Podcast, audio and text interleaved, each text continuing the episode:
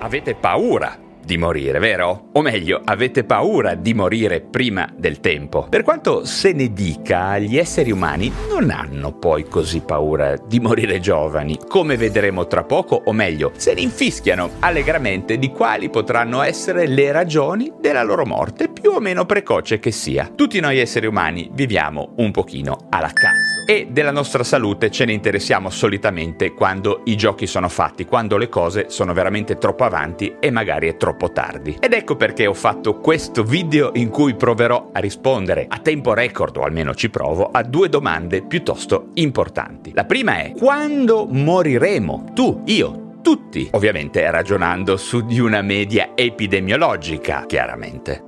A parte che adesso c'è un'intelligenza artificiale appena realizzata che ti dirà esattamente quando muori, il giorno esatto.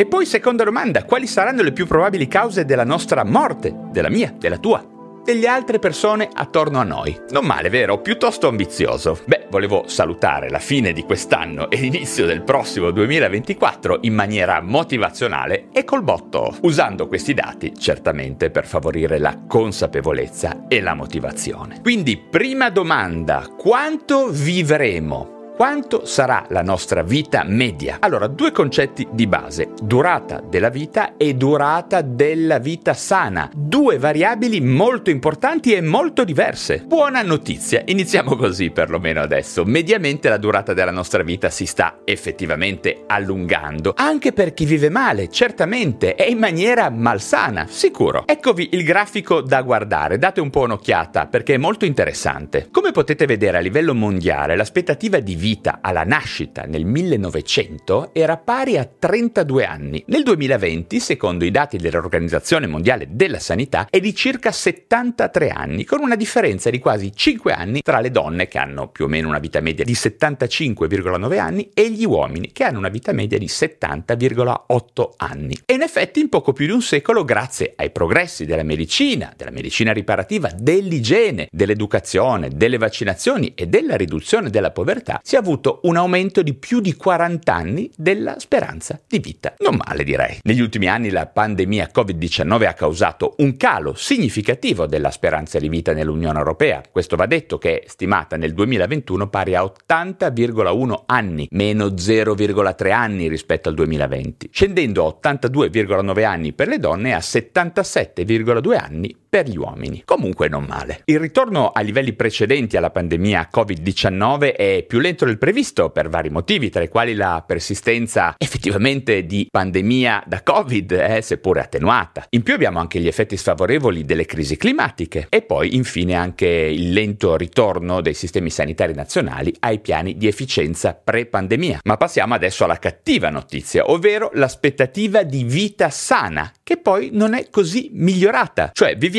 effettivamente molto più a lungo rispetto a un inizio del Novecento, ma abbiamo circa 10 anni buoni in cui viviamo male e necessitiamo di tantissime risorse del sistema sanitario nazionale, gravando pesantemente sul bilancio pubblico. Ecco il grafico per dare un'occhiatina rispetto a quello che vi sto dicendo. In realtà questo disallineamento tra durata della vita e durata della vita sana è il vero problema, quello di cui in pochi parlano. Infatti nei prossimi anni questo gap è destinato ad aumentare se non modificheremo il nostro stile di vita, avendo sicuramente un impatto insostenibile sui servizi sanitari che si troveranno a dover curare plotoni di zombie, realmente fragili e sofferenti per lunghissimi anni, oltretutto. Persone che non staranno bene, che non saranno neppure contente nonostante vengano curati. Perché, ragazzi, badate bene, quando ci si rompe in certe maniere, poi non si torna come prima, non si torna come prima. Infatti, ricordiamoci che ormai quando abbiamo eventi cardiovascolari, diabete, obesità, alcune forme di tumore o altre patologie prima dei 40 anni, beh, spesso la medicina riparativa riesce a salvare questi soggetti, tutti noi, eh? ma poi, ve lo voglio ricordare ancora bene, nessuno torna come prima, nessuno ritorna come nuovo, ok? Piantatevelo in testa. Cazzo! Inoltre, ve lo ripeto, nessuno sarà così contento di restare vivo, ma di fatto disabile o sofferente. Bene, Ricordate, sappiate che se non faremo nulla per il nostro lifestyle, questo sarà lo scenario del futuro. Tanti zombie che vivranno tantissimo. Poi certamente ci sono eventi genetici ed ambientali fuori dal nostro controllo, ovviamente, per i quali beh, non c'è nulla da fare, ma ricordatelo comunque bene che più del 70%, forse di più, del nostro destino di salute è sempre e comunque nelle nostre mani. Anche se molti non vogliono prendersi questa responsabilità e la società attuale purtroppo la sfavorisce per via del fatto che il vero business non sono i sani, sono i malati. Ma di questo ne ho già parlato molte volte e non mi ripeterò qui. Magari ne riparleremo in futuro. Seconda domanda, quindi adesso la domanda cardine. Come moriremo nel 2024? Eh sì, perché molti di noi moriranno. Ovviamente parlando di cause di morte dobbiamo fare una distinzione a livello mondiale e poi a livello italiano, o meglio, del mondo occidentale, dato che ormai la situazione è diventata, ahimè, molto omogenea all'interno di Europa, Stati Uniti e altri paesi fortemente industrializzati. La vera differenza parlando a livello globale, data dalla presenza nel terzo mondo di una forte prevalenza di malattie infettive legate banalmente ad acque infette, alla tubercolosi, alle malattie sessualmente trasmissibili, alcune forme di diarrea, da morti da parto e certamente da incidenti e da morti violente, anche legate a sommosse, crimini, guerre. Invece per la restante parte del mondo globalizzato, industrializzato, stiamo assistendo ad una sorta di uniformità delle cause di morte e soprattutto dell'origine di queste cause di morte, che sono udite udite, in larga parte dovute a errori di stile di vita. Cioè, lo ripeto, ci ammaliamo prima e moriamo prima di quanto potremmo per degli stili di vita disastrosi. Il dato allarmante è che molte di queste patologie si stanno iniziando a manifestare sempre prima. Poi la potente medicina riparativa permette poi, in qualche modo, di ripartire, lasciando però un carico di fragilità da cui non si tornerà più indietro. Ma iniziamo a capire come moriranno gli esseri umani nel 2024, o meglio dal 2024 in avanti. Al primo posto abbiamo le patologie cardiovascolari e cerebrovascolari. La prima causa di morte del mondo occidentale resta il cuore. Infatti in Europa quest'anno sono morte ben oltre 4 milioni di persone per eventi cardiaci acuti. È importante sapere che più di un milione circa di queste morti sono avvenute ben prima dei 75 anni di età. Il dato che voglio trasferirvi è che sulle malattie cardiovascolari pesa l'abuso delle sigarette, dell'alcol, del diabete e dell'obesità e quindi di una vita sedentaria e di un'alimentazione ipercalorica ripiena di junk food. La prima causa di morte, questa causa di morte è dovuta tantissimo allo stile di vita. Subito dopo, a seguire dal cuore ci spostiamo al cervello da un punto di vista vascolare e la seconda causa di morte riguarda le patologie cerebrovascolari, ictus in primo luogo. Queste malattie sono sempre più diffuse a causa dell'invecchiamento della popolazione, certamente, ma iniziano a prendere piede anche tra i più giovani. Ovviamente anche su queste patologie si può agire in larga parte con una corretta ed equilibrata alimentazione da tenere durante tutta la vita dall'inizio della vita, mi viene da dire, non iniziando a preoccuparcene solo in tarda età. Anche lo sport e la gestione dello stress sono parte importante, fondamentale del processo di prevenzione. Subito dopo, al terzo posto, diciamo, abbiamo poi i tumori, diciamo i tumori maligni, in particolare tumore del polmone e delle vie aeree, poi fegato, pancreas, eh, del tratto digerente, cavorale, esofago, stomaco, intestino, prostata, rene, vescica, tumori del seno, e poi diversi altri. Anche in questo caso, nel caso dei tumori, ricordiamoci bene che solamente una quota tra il 5 ed il 10% dei casi è attribuibile a una forma ereditaria e geneticamente predeterminata, ovvero legata a una mutazione genetica precisa, trasmessa dai genitori. Anche in questo caso un buon 70-80% dei tumori deriva dall'epigenetica, ovvero da stili di vita sbagliati. Nuovamente fumo di sigaretta e alcol in primo luogo. Sì, l'alcol favorisce tantissimo i tumori, ricordatevelo. Poi anche la dieta in generale, la scarsa attività sportiva sono determinanti fondamentali. Chiaro? Ma vi è davvero chiaro, accidenti?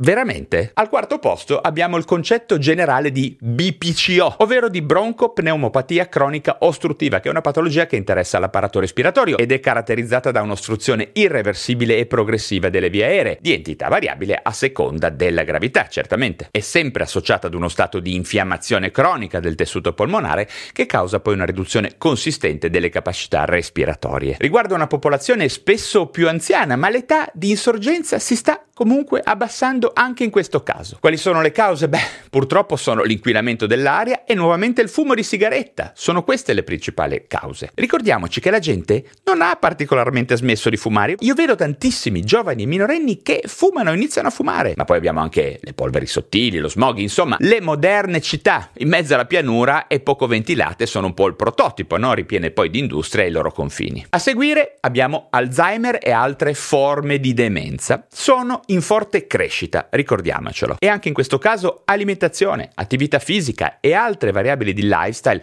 come le relazioni, lo studio, l'utilizzo continuativo delle nostre risorse cerebrali sono fondamentali per evitare o quantomeno ritardare il più possibile l'insorgenza. A questo punto vi vorrei poi parlare delle patologie psichiatriche, ma vorrei parlarvene cercando di spostare la vostra attenzione sul fatto che molti comportamenti patologici e che generano patologia fisica sono legati a patologie psichiatriche o alterazioni psichiche. Volete un esempio? Beh, Ve ne posso fare diversi, banalmente i suicidi, che sono certamente una delle principali cause di morte negli adolescenti, ma anche gli incidenti e le morti violente, le morti traumatiche spesso sono legate a psicopatologie come il disturbo bipolare, alcuni disturbi di personalità e l'ADHD. Anche obesità e alcolismo sono patologie fortemente associate a disturbi mentali come la depressione. Insomma, la psichiatria c'entra molto di più di quanto non si pensi nel campo della salute fisica generale reale. Ok? E poi per muoverci in un discorso più generale, ricordiamo anche che diabete, obesità, oltre ad essere delle patologie mortali di per loro, possono favorire grandemente altre patologie, sostenere, peggiorare altre patologie come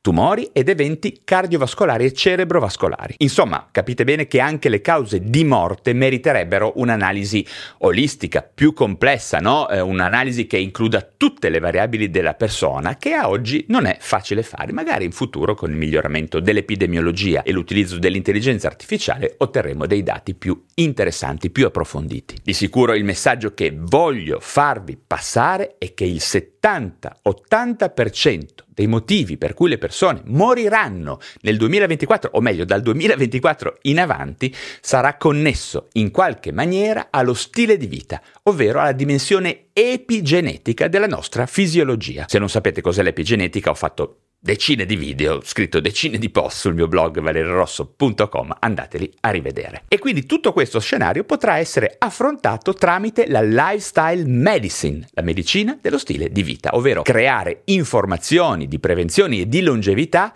chiare, precise e suffragate dalla scienza e soprattutto associate alla creazione di un mindset preciso che permetta di metterle in pratica poi ogni giorno della nostra vita in maniera consapevole ed entusiastica, mi viene da dire. Ricordiamoci che la salute psicofisica non è uno sprint, ma è una maratona. Fine pena mai, come si dice. Eh? Bene, spero che a questo punto abbiate capito che questo contenuto vuole assolutamente fornirvi uno spunto concreto e motivante a vivere una vita vita più sana, appagante e maggiormente rivolta al benessere, alla prevenzione e alla longevità, ok? Ricordate sempre che vivere con consapevolezza, in linea di massima, vi permette di essere più felici e in connessione con voi stessi e con gli altri e con il mondo attorno. Ok? Direi che per adesso è davvero tutto. Se tu che mi hai ascoltato sino a qui avessi delle richieste o delle domande specifiche, mi raccomando, falle giù nella sezione dei commenti, sia che tu mi stia ascoltando su YouTube oppure sul mio podcast Lo Psiconauta, su Spotify, dove dove spero che tu lo sappia. È possibile anche commentare le varie puntate del podcast. Mi raccomando, accetta subito un mio bellissimo regalo gratuito un super regalo gratis, ovvero scarica adesso Lifestyle Principles, il mio ebook per iniziare il tuo viaggio nella Lifestyle Medicine. Trovi il link giù nella descrizione. Come sempre, se ti sono stato utile, sostieni il canale con un like, se ti interessano la Lifestyle Medicine e le neuroscienze, iscriviti alla piattaforma digitale da dove mi stai ascoltando e se sei un vero fanatico, mi raccomando, abbonati al canale YouTube per darmi un supporto diretto, concreto e per accedere oltretutto a centinaia di video premium per soli abbonati. Ricordati che tutto questo lavoro di divulgazione che sto facendo è dedicato alla salute psicofisica, alla prevenzione ed alla longevità e non vedo l'ora di continuare questo viaggio assieme a te.